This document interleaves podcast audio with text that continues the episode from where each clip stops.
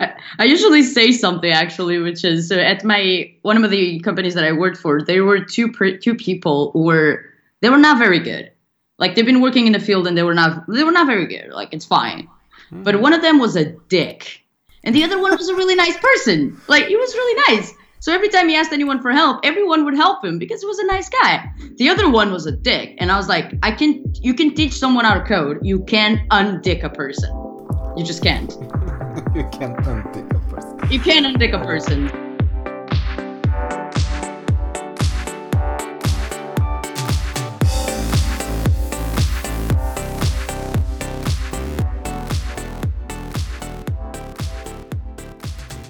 Hey everyone, uh, this is episode number 18 of uh, Nutcast, and today I have a special guest from Portugal. She's living in Berlin uh, for now. I'm living in a house for now. I'll still be living in Berlin, just on the street. so, guys, this is um, Sara Vieira. I I hope I, I pronounce your name correctly. Better than Um, like a lot of people, so that's that is oh, great. really? Okay. Yeah. Now, uh, because I I always have problems with my name. People just can't pronounce it if if they're not from Bulgaria. But it, I'm I'm always uh, whatever. It's fine. Is it Um. Krasimir? Wow. Is it? yes. yeah. Yeah. So you call me Sarah and not Sarah. So a lot of people just call me Sarah, and it's it's not Sarah. So you actually said the correct thing for the first name. Ooh, okay. Nice. We did okay. That's good. Okay, so um, I actually don't know uh, what you're doing right now. Um, I know that you're doing lots of public speaking, but is, is this like your real job or uh, what you're doing actually? So it's, technically, it's kind of my job. So I started at the YLD, the company that I'm at right now, as a full stack developer. By full stack, I mean Node.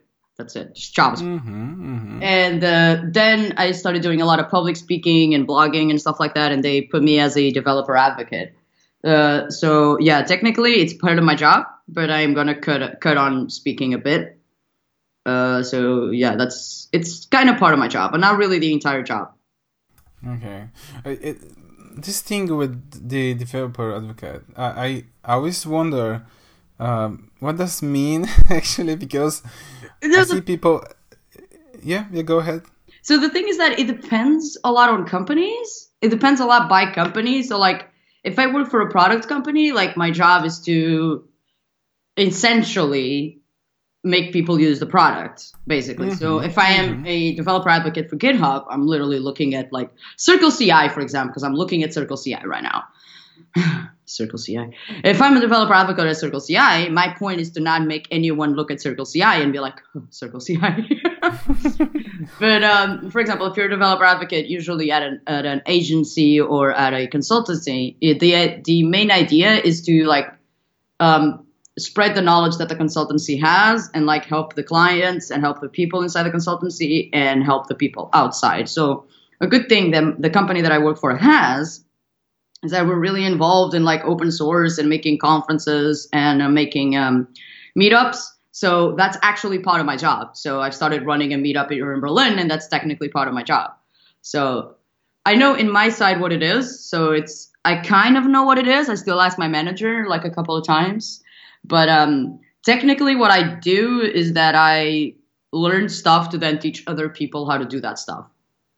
that's what I think it's it's the positive side of, of developer advocate. The the other one where you have to convince someone to use the product of the company.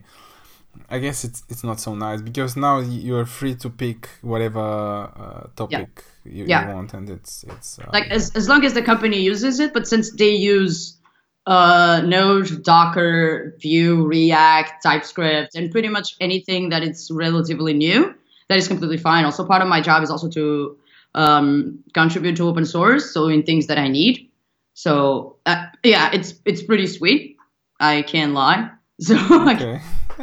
yeah, it sounds really nice. yeah, yeah, yeah, it's it's it's really nice. Uh, so the thing is that I did a lot of traveling, and that's what I'm stopping a bit right now because I couldn't have time to just do a lot of things. so I think the product part like really depends on the company that you work for. Like for example, if I was a developer advocate at like Code Sandbox or something, I would sell the fuck out of Code Sandbox. That's fine because I love it. And like, yeah, it's pretty cool, by the way. Yeah. Yeah, like if I was a developer advocate at like Notion or something, like something that you use, I think it's fine to like sell that. Mm-hmm. But um, I think a lot of people end up as developer advocates for things that they don't really use themselves sometimes, yep, and yep, yep. that's where the problem starts, basically. Yeah, I a couple of times actually reach out such people, and it's it's just not working because they can't convince me because they're not they convince don't, themselves. yeah, yeah, pretty much. Uh, you mentioned conferences, and to be honest, the reason to invite you at this podcast is uh, an article that I read about the dark side of the conferences, and this thing really hits me because um, a couple of years ago, I am definitely far away from your 50 talks good, per year. Good, good, You should be. I'm Do far, far away from. Do this. not aim for that. That's not a good aim. Yeah, it's um, I'm doing right now like five, six maybe per year, and um, but there was a period where I was really into public speaking, and by saying into, I mean that I really wanted to do it. Yeah. So I had a month with four events in uh, in just a single month, and it and pretty much what you said in this article. I'll I'll publish a link to it in in the notes of the podcast.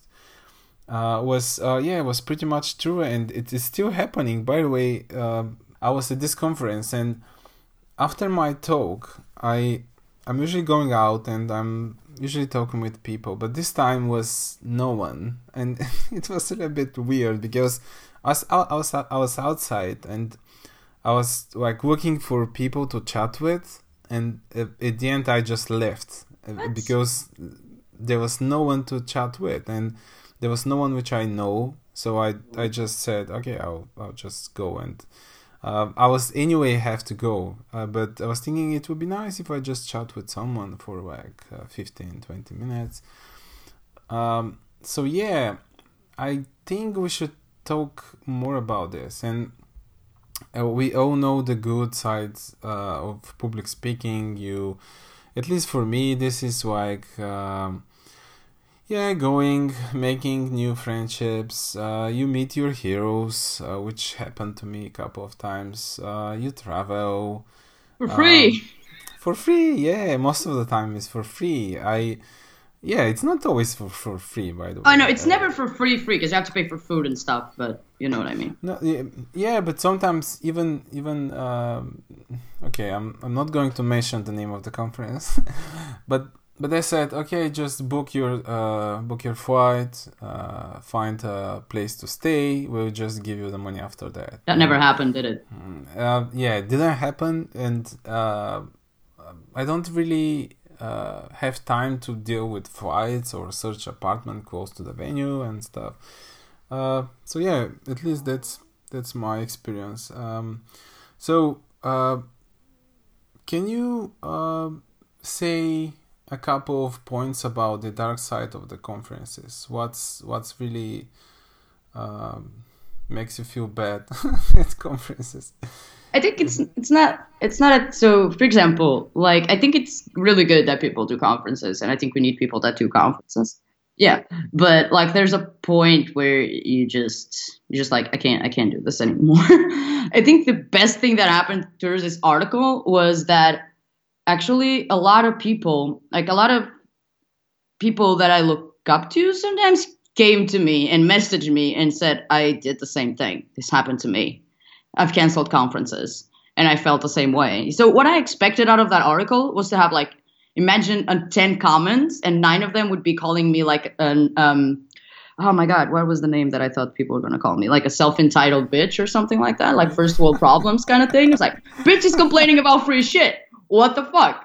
No one called me a white privileged bitch and i was so proud. And like one person be like i feel you girl.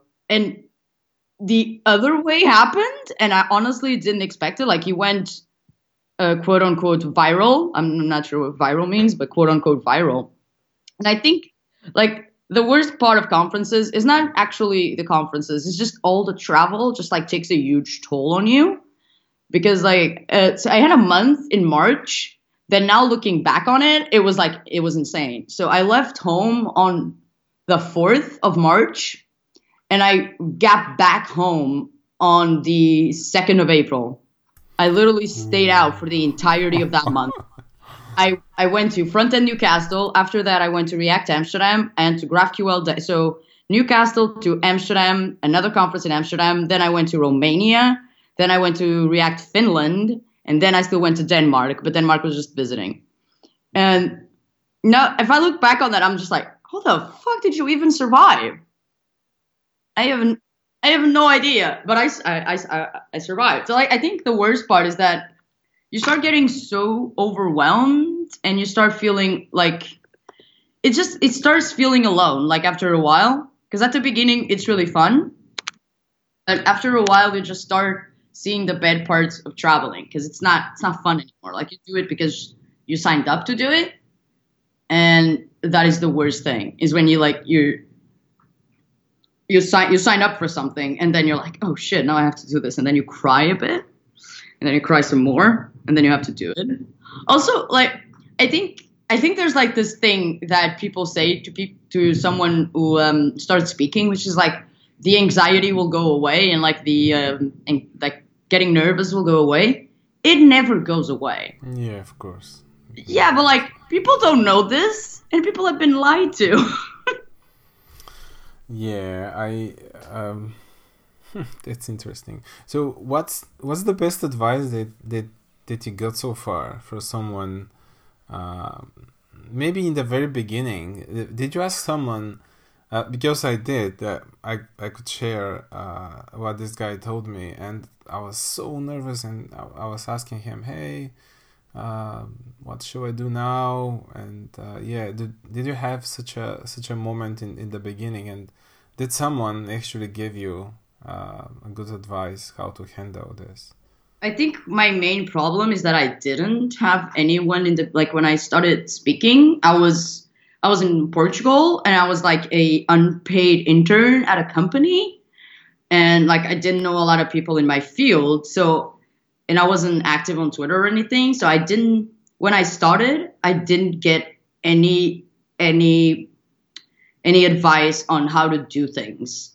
And so I just went by like gut and I was like, yeah, I guess I, I guess I can do this. And I think that was the I think if you want to start speaking, reach out to people who are speakers. They can give you some some good advice. Sometimes it's bad, but like most most most of the time it's good and it actually it actually helps to yeah. talk to someone who's already a speaker yeah i i spoke with this guy he he was um i think at some point he, he said uh, something in in twitter or facebook hey i'm i'm going to uh to live out my apartment because I'm I'm not actually living there. I'm I'm actually traveling through the whole year making workshops and talks and so I, I don't actually spend time there. And so it's it's that type of uh, of a speaker always busy. Mm-hmm. and he said do you want to do this for a living? Like do you want to do more talks like this one? And i said yeah i want to do more talks like this one. And he said okay then this is just one of them you you have like many many talks so just don't worry even if you forget something or if you if you black out it's it's fine. This is just one of many talks and every time when i'm going to the stage now i'm actually repeating this to myself hey this is just one of the many uh, yeah it's it's kind of helping at least to me. Yeah that's actually kind of helpful if you if you think of if you think about the grand scheme of things, also mm-hmm. like there are the people in the conference, and then it's gonna get like a couple hundred views on YouTube, and that's about it.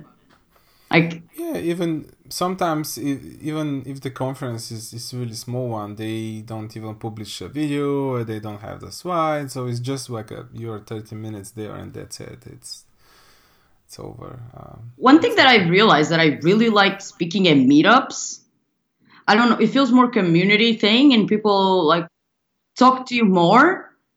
And like, yeah, I think I really like speaking in meetups. Also, I don't think I get so nervous in meetups as I do in conferences. I think sometimes it's the fact that people paid to be at the conference. You know what I mean? Does that make sense? Like if you if you go to a meetup, like no one paid, and like I don't know the paid part, like just drops a bit of like the thing, and I can be more myself, and I can just like, what's up? Let's learn some React. yeah, and and I think that the tough thing uh, with the meetups is that you actually get uh, instant feedback. And mm-hmm. There's no distance between you and the people. While uh, even even um, when you're at, at a conference, you're a little bit higher there than uh, the audience, like a physically higher. Yeah. And and there is this distance. They they can talk to you. Uh, well, sometimes happen, but usually they don't talk to you when you're presenting. Well, in the meetups, it's like someone asks you something, and then next 30 minutes you're trying to improve your git skills just right there uh, yeah i actually uh, did a meetup maybe a month ago and I, I wanted to show different stages of development of uh, of uh, development of, of, of an app. And what I decided to do is to make different commits. And if I black out or I don't remember how to do something I, I'm just jumping between the commits. Yeah. Uh, and I messed it up and I totally totally messed it up. I I forgot the uh, how to use Git basically and uh, how to how to check the commits and how to switch between commits. It's yeah. Um, one of the guys was really helpful. Hey, you have to do this and that. I think that actually, like, I've once done a meetup, which I, I don't know, for some idea, like, I was really busy at that time, and they asked me to do a meetup in Porto, and I was like, oh, yay, hometown, yay, meetup, yay, sounds like a great idea. They're like, do you, do you want to talk about GraphQL? I was like, yeah, sure. But I didn't have any slides or anything. And I was like, I'll just do live coding. I don't know why. I thought this would be better. I completely forgot how JavaScript works. I just, I completely forgot like the basics of React. And I was like, why the fuck isn't this working? Because I was actually returning an element. I was just like, just like curly brackets and then put the JSX in it. I was like, why isn't this working? There's no return. You don't know how to read. You don't know JavaScript. I'm like, maybe, yeah. so I I I think that was the most like fuck up of um I mean not the biggest fuck up. I had a worst fuck up. But uh, that was the I don't know, in terms of like live coding, I was just like, this was a horrible idea. Why did I think this was going to be a good idea? Oh, because you were lazy and you thought it, making slides was harder. Yeah. yeah, I I don't know about you, but every time when I'm going to give a talk, I always uh, at home I actually make the presentation like not just so the the mistake which people doing a lot is they're they're preparing for the talk, but what are what are they doing is is they're going through the slides and they're saying to themselves, okay, I'm going to say this on this slide, I'm going to say that on that slide, and yeah. they actually don't say it, and I I did this mistakes uh, lots of time, especially for such meetings like uh, such meetups like the one that you described. It, it's a small event, like in my hometown, for example. It was like twenty and, people or something. Uh, yeah, and, and then I'm I'm just like, okay, I'm I'm going to say this when I'm writing this, and it's fine. And then it wasn't fine. of course, you can you you don't remember actually uh, what you're going to do with this code, and it's like. Um, yeah, that's why yeah, and even when I'm showing, uh, I actually did live coding only once a month ago. Um, I never, never actually write code on on a, on a conference before. Um, but yeah, so you have a really good experience with um, teaching people stuff, right? And when we are talking about JavaScript, there, there's something which which I'm really thinking about recently. Is can you skip something like, uh, for example, do you have to know how to use symbols, or do you have to know how to use uh, WebAssembly uh, to work as a JavaScript developer? And what you actually have to learn, like if you see uh, a, uh, a position for a React developer. Yeah. For example, so what's your re- recommendation? Do do we have to learn all the basics, or it's it's just enough to know how React works and it's? I uh... I, I think um, So I, when I started learning JavaScript, I started learning JavaScript with jQuery, which for for a long time it wasn't like a huge problem until I stopped, like until I needed actual JavaScript.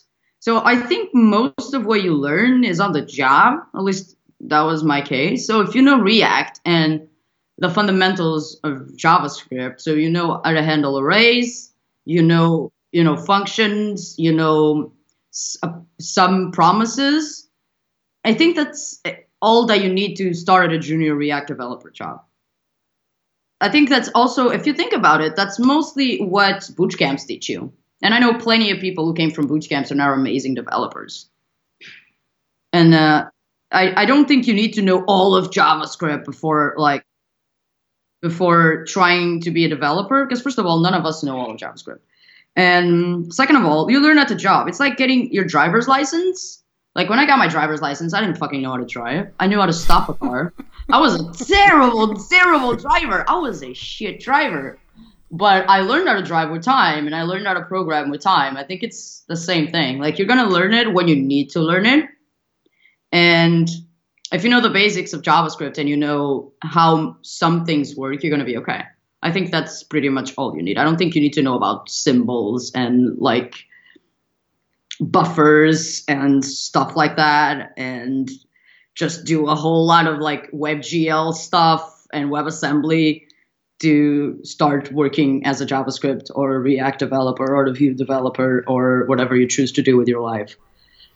Yeah, I I so from my point of view, uh, I wish I spent more time, uh, well, especially in, in the university, for example, learning uh, the basics. because now I see that um, I can't actually do some stuff because I I'm missing some fundamentals, and uh, here's where my question actually coming from. Mm-hmm. Uh, is it good to learn like really basic stuff for programming, e- even just using C, for example, or C++, just to know some really basic stuff, and then yeah, some, so, uh, because um, for sure I'll be able to do my job even even now with the, uh, I I'm completely uh, I'm I'm really bad with algorithms, for example, but I'm I'm, I'm still able to like use uh, all the Redux and all the other uh, fancy stuff today. Mm-hmm. Um, but at the same time, sometimes I want to do something more advanced, and I really don't know how to do it because, uh, well, part of the answer is because I'm stupid, but the other part is is because I'm I'm missing some fundamentals. Uh, so yeah, I was wondering, is this something no. important. As someone who didn't go to college as well, like I didn't study any programming languages, like I learned programming at home, I miss a lot of fundamentals. And like there are projects that I want to help and there are things that I want to do that I just don't know how because I don't know a lot of algorithm stuff. I don't know a lot of like computer science stuff that I have to keep going back to the basics.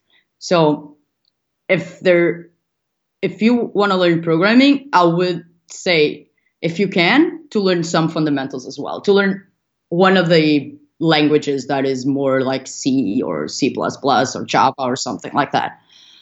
And learn some algorithms. It's not necessary, but it's one of those things that after a couple of years, you're going to get decent at your job and you're going to want to do more stuff and you're going to be like, what the fuck is this? Also, you're not going to get a job at Google if you want one because they ask for algorithms. Oh yeah, and yeah. I, well, I, I, I failed at a interview for one of these big companies, and the reason was exactly that. I mean, in the very beginning was just like a vanilla JavaScript and uh, HTML, CSS, and everything was fine. I was passing a couple of stages like uh, through the interview process, and then the last guy which was uh, we did this interview and after that i was I, I had to go to the office of this company. And actually make a, like a face-to-face mm-hmm. like but, travel and make you yeah, travel there and stuff. Yeah yeah. And, and and then he asked me about uh, something about like uh, can you implement like a dummy virtual dom uh, uh, implementation thing, and uh, of course I started doing something. but yeah, I was missing some algorithm, uh, algorithmic stuff, and uh, he said, "Yeah, you're a good developer, but we are searching for a better one." Blah blah.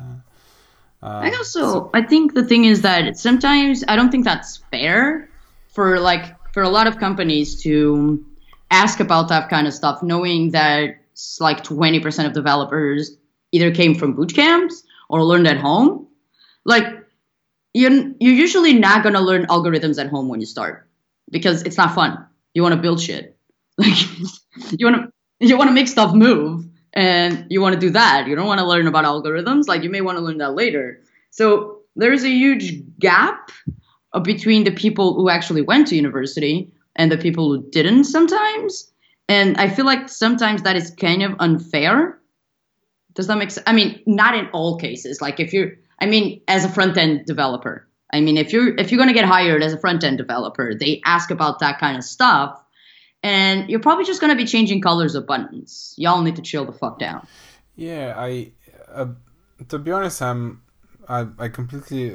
First of all, I completely agree with you. I um, and what I see happening is that it, it's not really that important how good uh, developer you are on an implementation level. Like you know uh, how to implement stuff, but something which it it's really uh, it it it's something really important right now. I think is it's also the the soft skills. Like, can you actually be part of the team? Like, for example, the company that I work for we met uh, really good developers and they were showing really good skills at, at, at, the interview. But then at the end when we had to decide should we hire this guy and or uh, this woman? And we, we were like um, hmm, it's not really uh, fitting in in our uh, team. I don't want to work with this person. Is a completely valid thing to say. Yeah. And uh, uh, i think sometimes that's that's actually more important if, even if you don't answer all the algorithmic questions. If you're a nice person and if you laugh at their jokes for example um, yeah this uh, this maybe it's it's even more important to be uh, part of the team because everything could be worn right? But you you can't just change the person right? I, I, usually say something actually which is so at my one of the companies that i worked for there were two two people who were they were not very good. Like they've been working in the field and they were not they were not very good. Like it's fine. Mm-hmm. but one of them was a dick. And the other one was a really nice person. Like he was really nice. So every time he asked anyone for help everyone would help him because he was a nice guy. The other one was a dick. And i was like i can you can teach someone how to code. You can undick a person you just can't. you can't undick a person. You can't undick a person. So I would rather teach someone for hours how to code than to teach someone how to behave like a decent human being. Yeah. So yeah, no, I totally, I totally agree with you. Also, my old company and this company have like uh, soft skills. The last, um, the last interview is all about soft skills, basically. It's how you work with people, and if you're a basic decent human being, basically, and that's the most important part. Yeah. Okay. Um, so we're uh, we're talking about React. Yes. Uh, why do you think React is so popular? I mean, well, obviously it's made by a big company. It it's they're using it, so we assume that it's it's a good piece of software, should be working. But why people are using React so much, and why they are adopting it? So easily? I think the main reason people started using React and are still using it is literally because it makes sense. Like you have divs and sections in your app, and then they were like, what if we make this one JavaScript file, then you can put together into several files that make a page. And then everyone's like, oh, that makes perfect sense. It's most, so I think React is very much used because it pretty much doesn't have an API like you import React and you export JSX, and that's what you do, and you pass things into it, and you can build huge things with small things, and it was a time like when React came out. It was a time where I think most people were using Angular one, and that was the time where Angular one tried to be like componentized, but it didn't really work. Oh, sorry, I thought the internet failed. Uh, but it didn't really work, and then React came along, and everyone just grabbed on it because it was exactly what we needed at the time, and it didn't really like go out of fashion. Like I've seen huge React projects, and it's complicated, but it's fine. Like it's manageable and also, it's very easy to just like, you can use several state management things in your one React project. You just split it. And you can do that. It was pretty impossible to do that in Angular, for example. Like, if you used one thing, you'd have to use that forever. In Angular 1, like, or Ember or Backbone or something. So I think it's because React makes sense and also because it's exactly what we needed at the time. And it's not it's mo besides JSX, it's mostly JavaScript.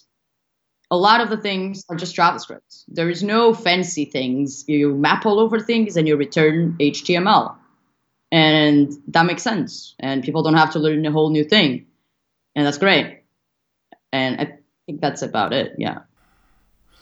Okay, that's um, I always find uh, this question really, uh, really interesting because um, I'm going to give a talk on a the uh, my the title of the talk is React is a why, and my theory is that everything that you're saying is is right, but it's also wrong, because I mean it indeed it's really easy. The composability is like uh, on a high level. It's really easy to compose stuff, and uh, it's really easy to start because indeed there's almost no API, but at the same time, if you wanna build a a big React app, you need lots of stuff. And like, I have a friend. He's he he's usually a sysadmin, and he mm. wanted to build like a dashboard for I don't know for reporting something. And he he he was thinking, okay, this this JavaScript thing, React thing shouldn't be really that difficult. And uh, it, it all this hype around react i i want to try it. I mean we spent the whole day he was writing to me all day long hey how to first was the setup. Was oh, i need like a babel i need webpack I need oh the best thing that happened was create react app yeah and uh, well yeah i i pointed him to to this thing and and then i said you have to use uh, like a yarn um, eject or something? What was the command?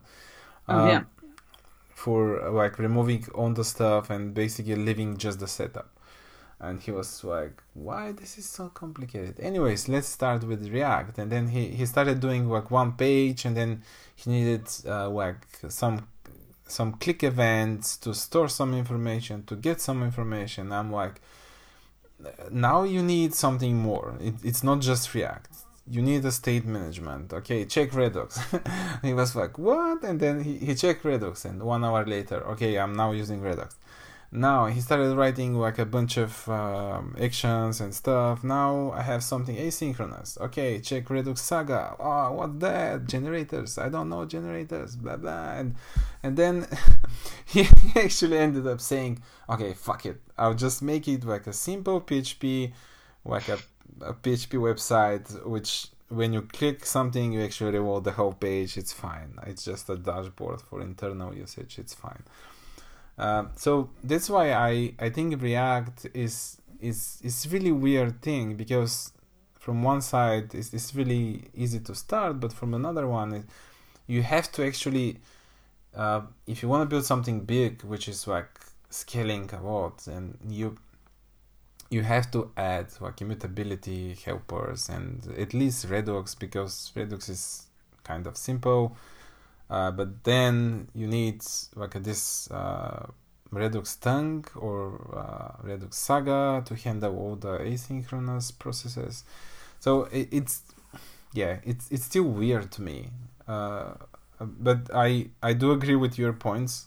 It's just always uh, when I say React is easy and it's easy to start and it's scalable and blah blah. Then at the end I'm I'm like yeah, but you know, sometimes when your app is big, it's getting complicated because this and this and that. I mean, by pretty much standard apps, you have to install state management, or if you don't, if you use GraphQL, you may not have to install state management, but you have to install React Apollo, uh, and you have to install a router. You're always going to need a router, so you're going to use either re either React router or Reach router or whatever whatever you want to use. Um, you're going to need a lot of helper functions. Uh, you're going to if you want to make your style scalable, you have to either use CSS modules or CSS and JS. And then there's more things to install. And yeah, so it's React itself is, I'm not going to say easy, but it's, it's not big. But then like React doesn't do a lot by itself. That's the, that's their old motto. Yeah, the, yeah, maybe that's that's the thing when when you're when we are talking about React, we should be talking about React ecosystem. No? Yeah. Because, yeah, yeah, you're right. Yeah. So I forgot about the CSS thing. That's a whole other world there. Uh, I, I once had like a really productive conversation with a friend of mine that I was like something something emotion or style components. I don't remember. She was like, I don't really like CSS and JS. I like CSS modules, and I'm like, that's fine. I like CSS and JS, and she was like, that's fine. And I'm like, wow, okay, this is the first time this conversation actually went so smoothly with literally anyone. No one like questioned the other person. It was like, that's fine. yeah, well, I I do think that the CSS in JavaScript it makes sense. I mean, uh, I see even before React, there were some ideas about writing your styles in uh, with JavaScript. Uh, it it really makes sense to me. Uh, it, it's just how it works. it works vaguely. Uh, yeah.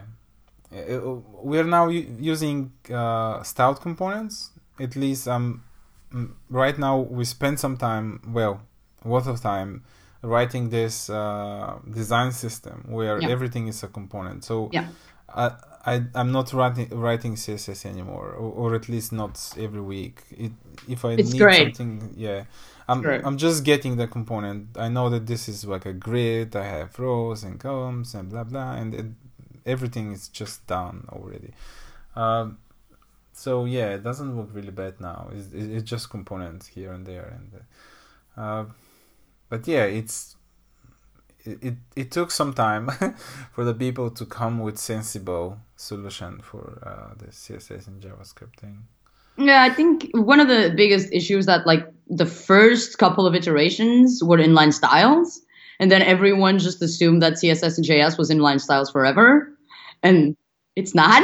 But i think that's one of the problems that happened.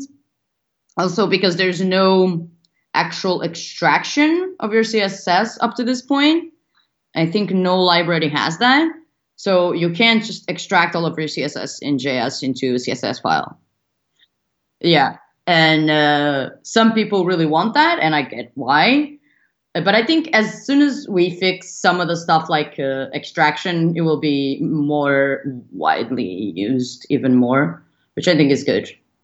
I think people are starting to see that there are some benefits. There are some things that are worse, of course, but there are some benefits, and that's really good. That's all that I wanted was people to be like, CSS and JS is not shit. I don't use it, but it's okay. And I'm like, okay, that's valid. Yeah, um, I I think styled components are going pretty well. Yeah, I, I actually use styled components as well. Yeah, I really like it. It was the first one, one of the first ones that I used because I didn't like object-based uh, CSS and JS. Yeah, so when style components came out, I was just like, this is exactly what I needed in my life. God bless Max Stoiber. And so I actually only started doing a lot of CSS and JS there. So I still use style components to this day. Just updated to version 4, actually, one of my projects. Oh, we're not updating anything. there's a new, there's there's a really cool thing which is now like inject global supports your theme. You can use variables from your theme in inject global, which is nice. I mean, there's a lot of other stuff, but that one is really nice. Uh, that seems interesting. Yeah, it's really cool. So, okay, okay, okay. I I see a use case for this in our code base. Okay, I'll I'll check it out. Um, yeah. Um, what about testing? You uh, what do you think about testing of React components? Is it uh, is it something that's well? Um, first of all, the tools. I we started using uh, Enzyme Mm-hmm. by uh, Airbnb. Bless them. Uh, yeah, but but then we move to just Jest, right? I I think we are now happy using this one. Uh, what's your experience about testing React? It, do you think that it's it's difficult, or uh, are there enough tools for this? I think there is. So I think Jest is great. I use Jest for Node and everything. So Jest by itself is really good. And I usually I usually use Enzyme. Um, there's also a React testing library, if I'm not mistaken, by Kent C. Dodds, which is also pretty good. I think we have really decent tools. So, for example, snapshots have been one of the best things that ever happened to this world. Snapshots are great. I fucking love snapshots. Yeah. We actually found something something uh, weird because mainly because we are lazy, but um, when some of the snapshot tests are, are actually failing, what we are doing is basically um, because it, it's a huge file, right? If, Mhm. if the component is, is a big one, you get this big diff, uh, and, and and then we most of us in our team you just scan really quick through the changes and you think ah yeah it's fine and then you, you hit you and you don't care and a couple of times we actually miss some stuff and then then we were thinking okay then we should be careful about making snapshot testing we just decided to do it for uh, specific cases and sometimes when uh, when you wanna see if a specific wording is is uh, is part of the React component, we just check, like really getting the string and comparing string to string. Uh, while previously it was like, ah, this is part of the generated HTML. Let's just do a snapshot testing, and then you, you just write uh, a line in the in the test suite, and it's fine. But but yeah, now we are a little bit careful because we found that we're too lazy, and it's sometimes it's difficult to check the whole snapshot. But we uh, at the last thing that I was in, we had um so we had the design system as well, and all of that was tested using uh, Jest and J- uh, Jest style components, which we used to because since it was a design system, the most important part was that it was consistent. So we tested a lot of the actual CSS because we also use style components, and that was really good. Also because it doesn't. So the thing that that thing does is that it doesn't generate the random strings for your CSS classes. So if you change the CSS class, it won't actually just show the name changing. It will show what you changed. So like you can expect the text the text to be green. And we did a lot of those tests. So in, in the design system, most of the tests were snapshots and CSS. And then on the actual code, there were not so many snapshots as well. I think if you're if you're um, if what you're testing has a lot of um, how, how can I say a lot of logic in it, it doesn't make a lot of sense to use snapshots. Yeah, it's mostly for visual things. I think it makes sense for visual things. Does that does that make sense? This is what I'm saying. I'm, I'm, I'm, while you're talking about this, I'm, I'm trying to, uh, to remember uh, how many times we actually had issues with, ah, this is just the CSS class changed, and um, this generated class was just the only one changing the snapshot, and th- th- this happened really often. But with the thing that you are saying, this. Uh, is this like an extension or plugin on or what's this? Like It's a it's uh wait, let me just Jest style components. I think that's the name. It's made by Michele Bertoli. Is um Jest style components, no? Okay. Oh, oh, Ah, shit, we're using it. Okay, I didn't know about that. I, uh, so we had this conversation about the snapshot tester. When I'm running the test, I, I get one uh, IDs, and my then I, I push this change, and then the tests to my colleague are like failing, and the, they fail because only with um, only because this generated string, and it looks like he fixed it using this uh, thing. Okay. yeah. So instead of just getting the class name, you actually get what it changed. So Yeah, so it explains like on the first thing, which I think is really good because you can actually see what changed, and you can also like you can expect things. Where is that? So uh, render max snapshot. No, this is not what I want. No, this is just snapshots. Yeah, so you can like expect something to have a style rule of color red, for example which is like what we mostly used for our design system. Like we used this and we used a, a, a mix of snapshots, but it was mostly this and snapshots. And you can also just import your theme. Like what? So we always imported this and our theme, and just use theme that primary. So expect color to be theme that primary. So if we change the actual theme that primary, we knew that they were supposed to change basically, and we didn't have to manually do it. You can also yeah, you can also do things for like uh, max width and stuff like that. It works really well. That uh, that sounds really really nice because um, we tried a couple of times to use uh, these services where you say this page should work like this and they the service makes like a screenshot of the page and then basically it's making image to image diff. Yeah, it's like Puppeteer or something like that. Yeah, yeah, and and it didn't work really well to be honest because uh, it depends of the. Um, I guess it's tricky because if if the uh, sometimes it's just like a two pixels difference, which is fine, and then you have to go there and say, yeah, this is fine. Okay, just mark this as uh, like a new screenshot and but with this thing you could actually check the the real css which is yeah, uh, yeah which is nice. Okay. Yeah it's a really nice tool. I like it. Yeah. I also like Michelle. he's really nice. Yeah he he wrote something something about state machines or? Yeah he did a talk about okay. re- state machines in react. Okay. Yeah this uh, at some point i was really really interested in this. Uh, then I tried to save it to my colleagues, but they didn't didn't like it, and and then then I I wrote some library. I wrote an article about it, and then I stopped. Uh, my enthusiasm just died. Go, yeah, um, that's.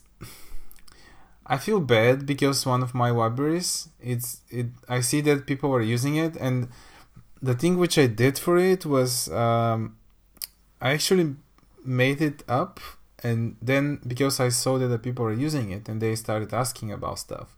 And I didn't think about design architecture or something and what I was doing was just patching the library all the time. And now the code is actually really complete spaghetti. It's really really bad and I really don't want to touch it. I I just don't I don't want to work on this. And from time to time I'm, I'm getting issues in github and i'm sorry guys i'm just ignoring them. Because i don't really don't want to work on this thing anymore. I know this guy who's usually said like i'm a really i'm i'm a, i really like open i really like making open source uh, stuff and then never touching it again.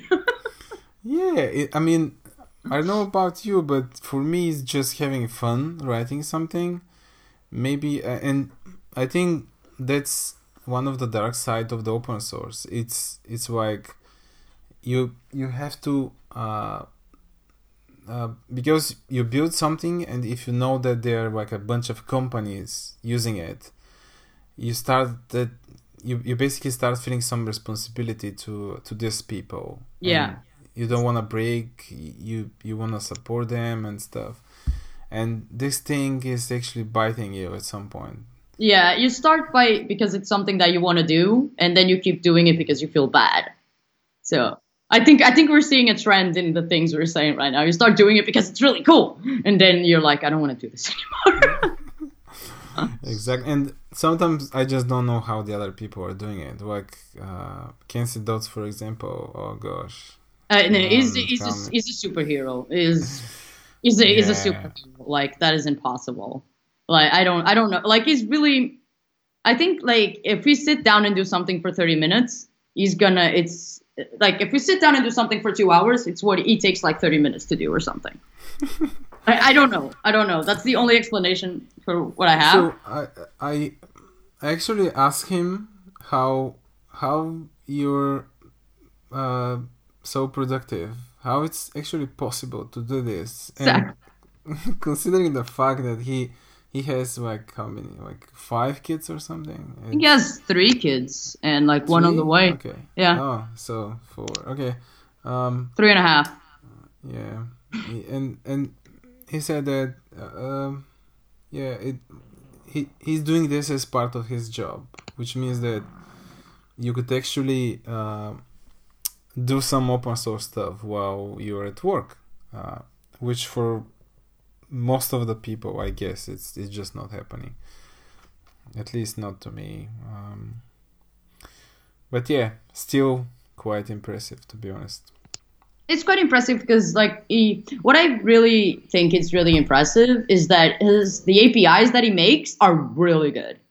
Like when he makes something, the API that comes out of it, like the way that I use it, I'm just like, dude, this is amazing. Bless you. It well, does. That's a yeah, that's a talent. Uh, I would say. Yeah. I mean, it's like there are a lot of like his things just work at the first try. Like it's one of those things that if you if you can see Dodds made it, you you can be sure that it's just like pretty much gonna work at the first try. And that's one of the best things you can have, honestly. Yeah. Someday I wish I'll be Someday I'll be half as productive as Kent C. Dodds. yeah, well I I I always say that and even now I'm 30 34 not yet but I'm close to 34 i i see how like some 20 years old ish uh, developers i i think when you're getting older uh, you're actually getting uh, slower. You kind of lose of your productivity.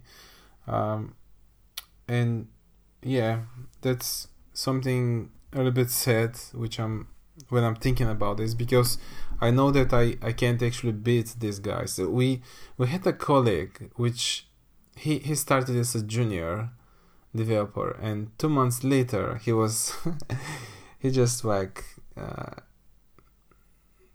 maybe not better but uh, for sure at, at my level. And he was uh, able to do stuff which uh, yeah took less time and he was thinking and he was uh, proactive and stuff. So maybe it's it's also the age. When you're getting older, you're actually maybe getting smarter but getting slower. I think it's also like you stop having so much time. Like I don't have a family, for example, and I know for sure that if I have a family, I'm gonna have way less time to do code, which is completely valid because I should care about my family. yeah, I, so. I, yeah, I guess that's that's my point of view for right now. Yeah.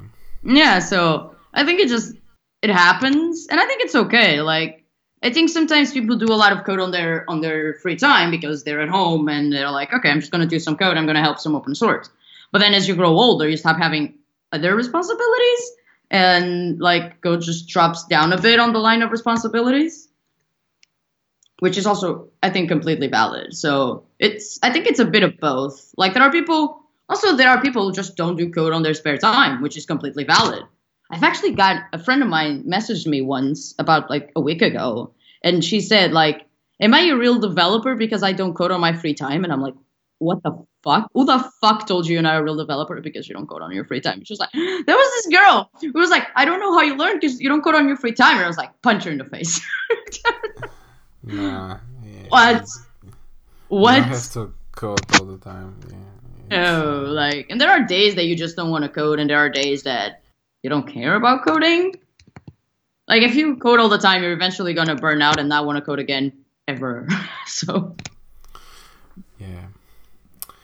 Um. Okay, so we're close to one hour, which is uh, usually the time frame for uh, for me at least. Uh, at the end, uh, what's your next conference or a workshop so people could oh, basically yeah. Uh, advertise the event like uh, make some noise for the for the next conference. I don't know how many there are. uh, my next conference is actually I'm leaving tomorrow. I'm going to Italy with my roommate, so it's really nice. Uh, I live with Manjula. She's also a developer, and we're both speaking at React.js Day in Italy. And then I have uh, RuhrJS, which I'm also really excited. So, so those are the two com- the next two conferences that I have. So RuhrJS, I'm just doing a workshop, and React.js Day, I'm doing a talk. Uh, I've actually been there for JS Day in Italy, so it was really nice. I'm really happy to be back, and also I'm not traveling alone. Yay! oh, this will be nice. Is, uh, is this in in in uh, Verona? Yeah, right? yeah, yeah, yeah. Okay, okay. This uh, this place is really nice. We we've been. Uh, we wanted to visit Verona, but we we uh, actually visited another small uh, small city close to the lake. Oh, I forgot the name. Uh, yeah. Anyways, uh, yeah, I'm sure it would be nice. I I think I saw the lineup. There's some like big names as well there. So yeah, if you if you listener of this podcast if you're close to Italy and um, yeah you want to learn some stuff visit Verona it would be nice um, okay, so yeah, thank you for being part of this podcast. Thank you for having me. Bye. Bye.